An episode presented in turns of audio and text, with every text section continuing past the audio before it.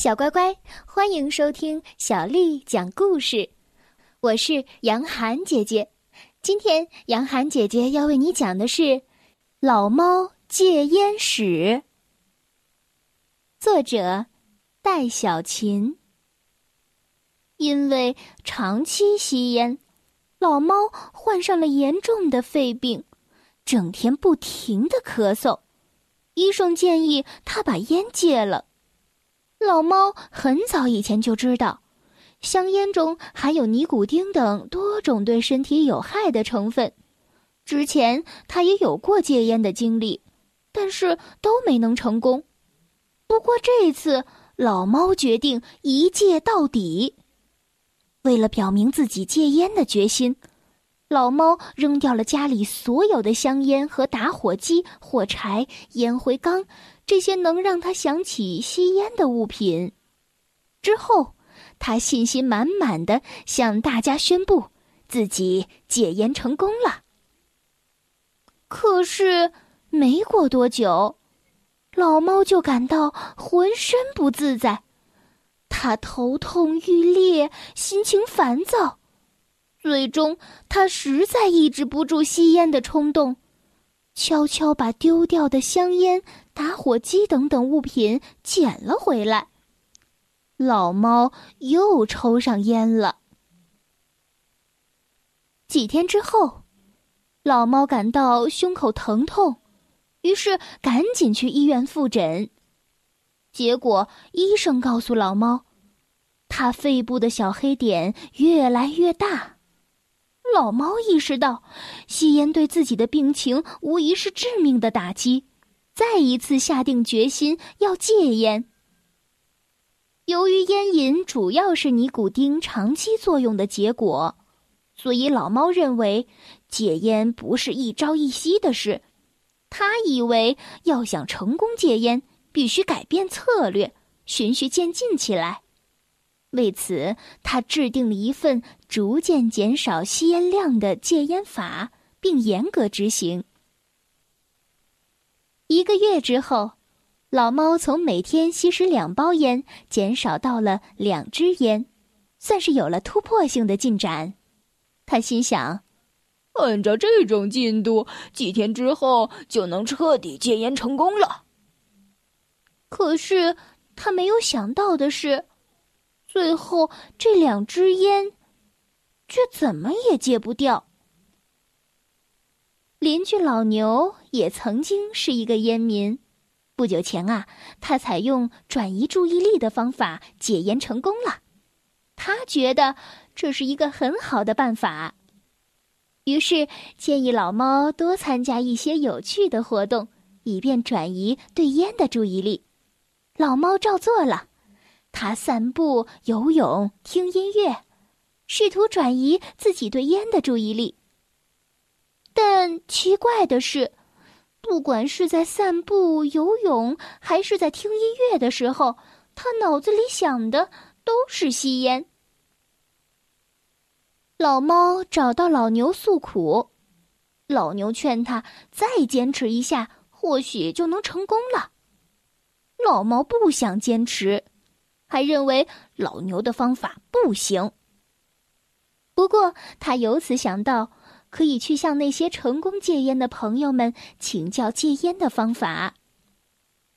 老狼是老猫的同事，曾经啊也是一位烟民。他以前吸烟的架势比老猫还要厉害，但前不久他也戒烟成功了。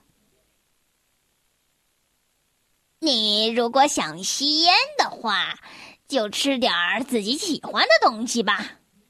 老狼听了老猫的情况之后，非常乐意的把自己成功戒烟的经验告诉了他。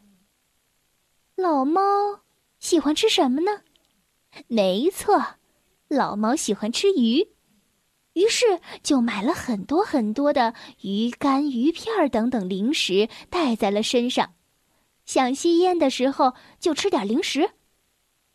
开始的时候，老猫觉得很满足，但渐渐的，它吃腻了零食，又想起了吸烟。老狼劝老猫再坚持一下，或许就成功了。老猫不听，忍不住又吸上了烟。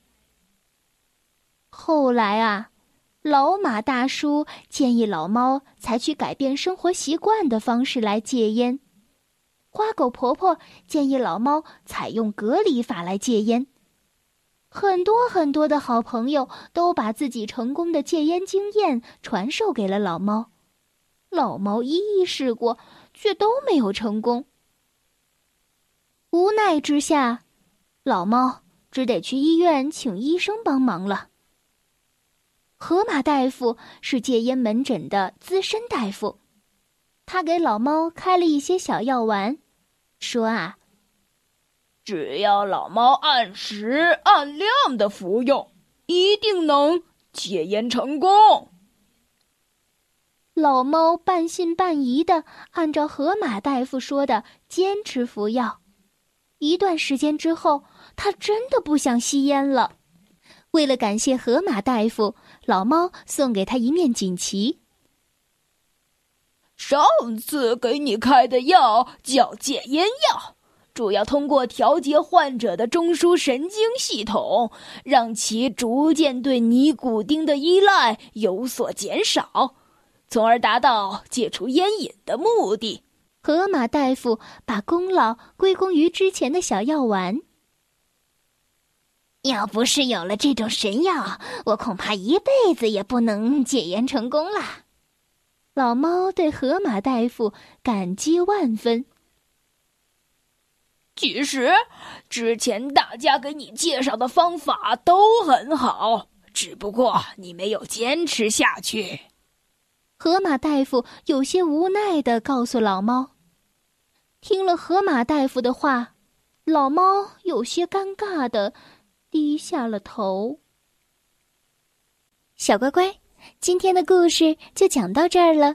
如果你想听到更多的中文或者是英文的原版故事，欢迎添加小丽的微信公众账号“爱读童书妈妈小丽”。接下来又到了我们读诗的时间了。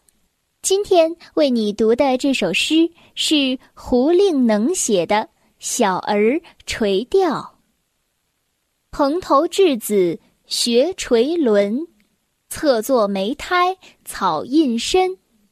路人借问遥招手，怕得鱼惊不应人。